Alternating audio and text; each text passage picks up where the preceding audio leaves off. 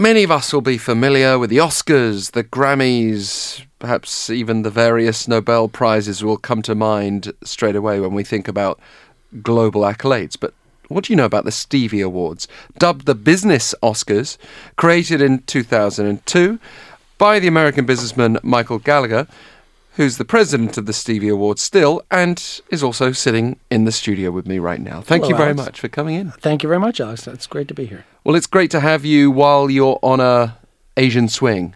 Uh, right, you've been. It's been a busy period. You've been to various countries. It's been a busy period. Yes, we've been here over here for about a week, and we've done Seoul twice and uh, and Vietnam in uh, in the span of six days. First of all, there is no Stevie in your name. Uh, Stephen, I understand, comes from the Greek for crowned. Is that right? Yes, there's a very long story of how we came up with the name, and we won't bore you with that. But um, it was a name that was available as an award. You, you referenced some of the most uh, uh, prominent awards in the world, but there are awards for everything, as you can imagine. Every trade magazine and professional society has an award for something. So it's quite difficult finding an available name, but Stevie was available, and it, and it, and it pushed all the right buttons. It, uh, the name Stephen from the Greek Stephanos means crowned.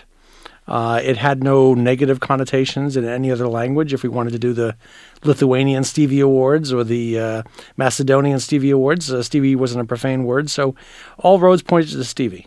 And it's become quite an honour to win a Stevie. But when it's a relatively new accolade, was that a big concern for you at first, when the first awards were handed out, or or perhaps it's even tougher when you're in, say, the third year and the the shine is not quite there? Well, I I had learned how to stage awards program in my first major job out of university. I worked for a very small company in New York City that put on film festivals and advertising awards and television awards. And I worked there for six years. So I, that's where I learned how to stage awards programs. And I knew f- from that time that obviously starting anything, uh, any sort of enterprise, not necessarily just an awards program, is difficult the first year. And once you get past the first year and you establish credibility, it becomes easier. But I, I did learn that the number that you put in front of annual before an awards program is important. That you know, first annual, you're still you know you've got to develop credibility. Once you get to 15th annual, people realize you've done this for a while now, and they can look at your list of past winners and see many of the world's top executives and top companies have have been honored by your organization, and it does become easier. And it just yeah, from here on in, it's just going to become more steeped in that history. Yes. But I, I wonder if you could also tell us what differentiates your awards, why it's so special to win a Stevie. The New York Post, you got great publicity straight away. Back in 2002, said it was a way to distinguish good guys from scoundrels. Is that Uh, a nice description? Uh, it, it was at the time, yes. Um, at, the time in the U.S., there were many major business scandals, and WorldCom and Enron and many other companies. And many of the people I consulted with when I said I wanted to start a business awards program said you couldn't possibly pick a worse time to do this. Um, business is held in low regard by by most people, and and being a contrarian by nature, I said, well, that just doesn't make sense. In the U.S. alone, there were more than 25 million businesses, and surely the overwhelming majority of people who run those companies and go to work in those companies every day are honorable and are doing good work every day with the best of intentions and doing innovative things. And and why shouldn't they be recognized? Why should the misdeeds of a few people, you know, tar the entire population? and um, and that resonated. Um, Donald Trump at the time, he, this is well before he had political ambitions, I think, um, was famous in the U.S. at that time for hosting the Apprentice television program, and we formed a board of advisors and uh, sent him an invitation. I didn't expect him to uh, to accept, and he did. He was one of the first prominent people to accept our invitation to be on our board of advisors. And and in his his nice acceptance letter to me, he said, um, "Your message is exactly right. We should be honoring all the people who do great things on a daily daily basis, despite what you know the misdeeds of a few." I don't want to get dragged down the Donald Trump shaped rabbit hole here. No, we don't want to go. We don't want to go there. But it, it is kind of refreshing in a way to hear a story that's not just criticizing his past. It's, it's not all bad, you know. That that there are some good stories out there. Uh, well, um, I, I, I, I'll leave it at this. Um, I I don't know whether you're a fan of the Clint Eastwood Dirty Harry movies, but uh, Absolutely. okay. Well, there was one called Magnum Force where um, he was opposed by some vigilante policemen, and at the end, uh, one of the uh, villains uh, got his due, and the film ended with the line by Dirty Harry, "A man's got to know his limitations." Right.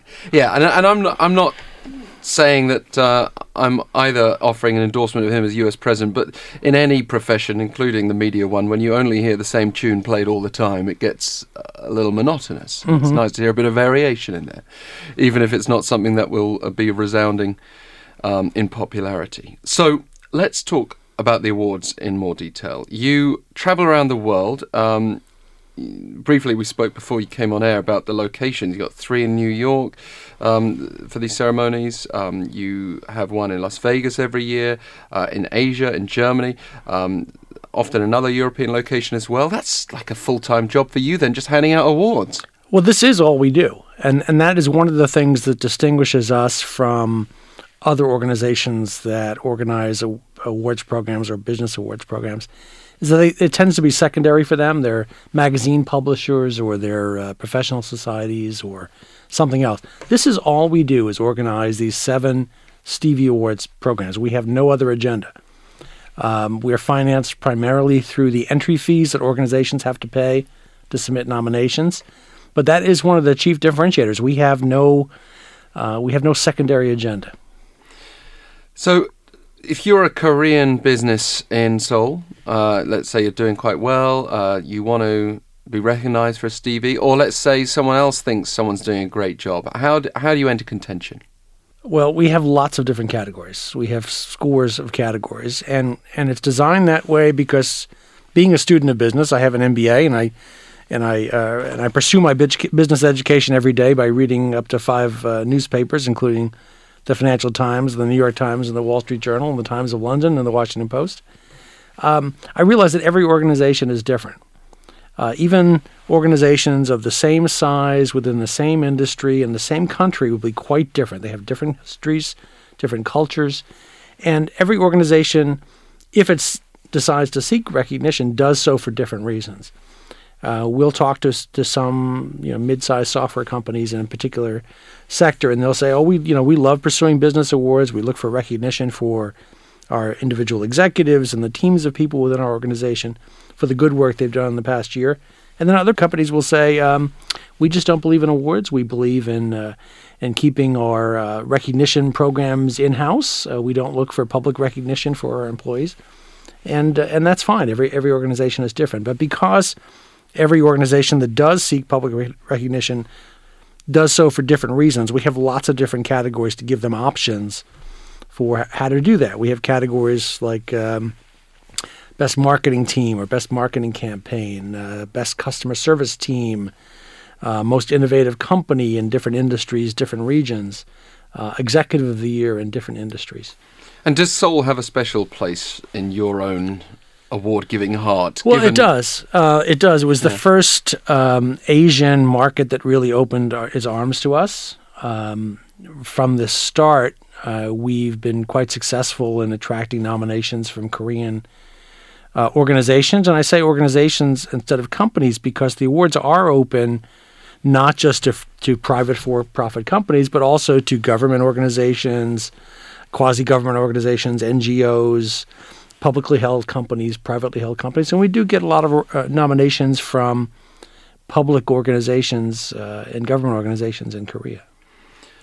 And you're during this trip meeting local businesses that will be receiving awards. Uh, can you give us some examples of, of some outstanding business practice that are being or have been um, recognized? Um, among Korean organizations? Yes. Well, the thing that impresses me most, and always, and the first time I came to Korea was in 2006, and, and whenever people ask me what impresses me most about Korea, the, the business environment, is that uh, Korea has been really smart about the way it has packaged and promoted its culture internationally.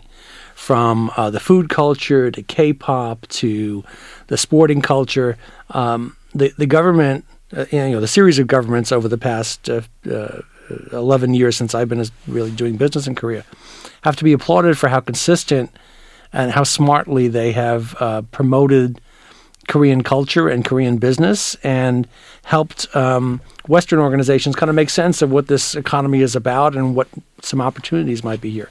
Most most nations are not that good at that, and Korea's proved to be quite good. It's interesting you say that because there have been some notable criticisms at times, but it's nice to hear a positive um, assessment. Uh, sometimes uh, I, I, think the, the negative advertising campaigns will always stand out more than the, the subtle good job that. Well, if you're, if you're looking for perfection, you'll, you'll always find something to right. criticize. But relatively, because I do have a global perspective, I visit a lot of countries and we deal with a lot of organizations from different countries. Uh, relatively, Korea is quite smart about it. We are short of time, but one of the big issues in the business world here is the gap between the the haves and the have-nots, and sometimes that translates as conglomerates versus uh, SMEs, who right now the latter are, are, are, particularly pressed by the minimum wage hike here. Is there any um, thoughts that you have on the structure of businesses here? Any advice that you'd like to share while we have a moment? Yeah. Well, I, I know it's been an issue uh, in Korea for several years now that many of the best and brightest university st- students, when they when they look to begin their careers in Korea, they're attracted uh, to job off, uh, opportunities with the chaebol companies. And it's it's not just a Korean phenomenon. It's the same thing in the U.S. and the U.K. and elsewhere. That especially young people, before they have enough work experience and can think that well, you know, working for other people isn't the greatest thing in the world. Maybe I want to start my own business. They just look for the security of going to work for a giant organization. And I know that the Korean government has made an effort at least to try to, you know, direct more of those young people to go to work for smaller organizations or to start their own companies.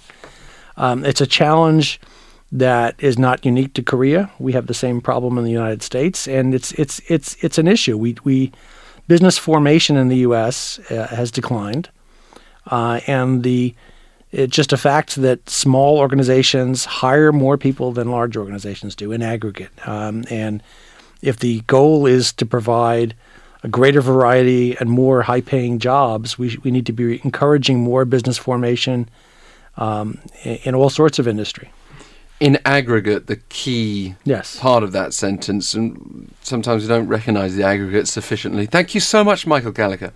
You've got a massive aggregate of winners to celebrate over the last few years. The Stevies will, I'm sure, continue to go on strongly for many years to come.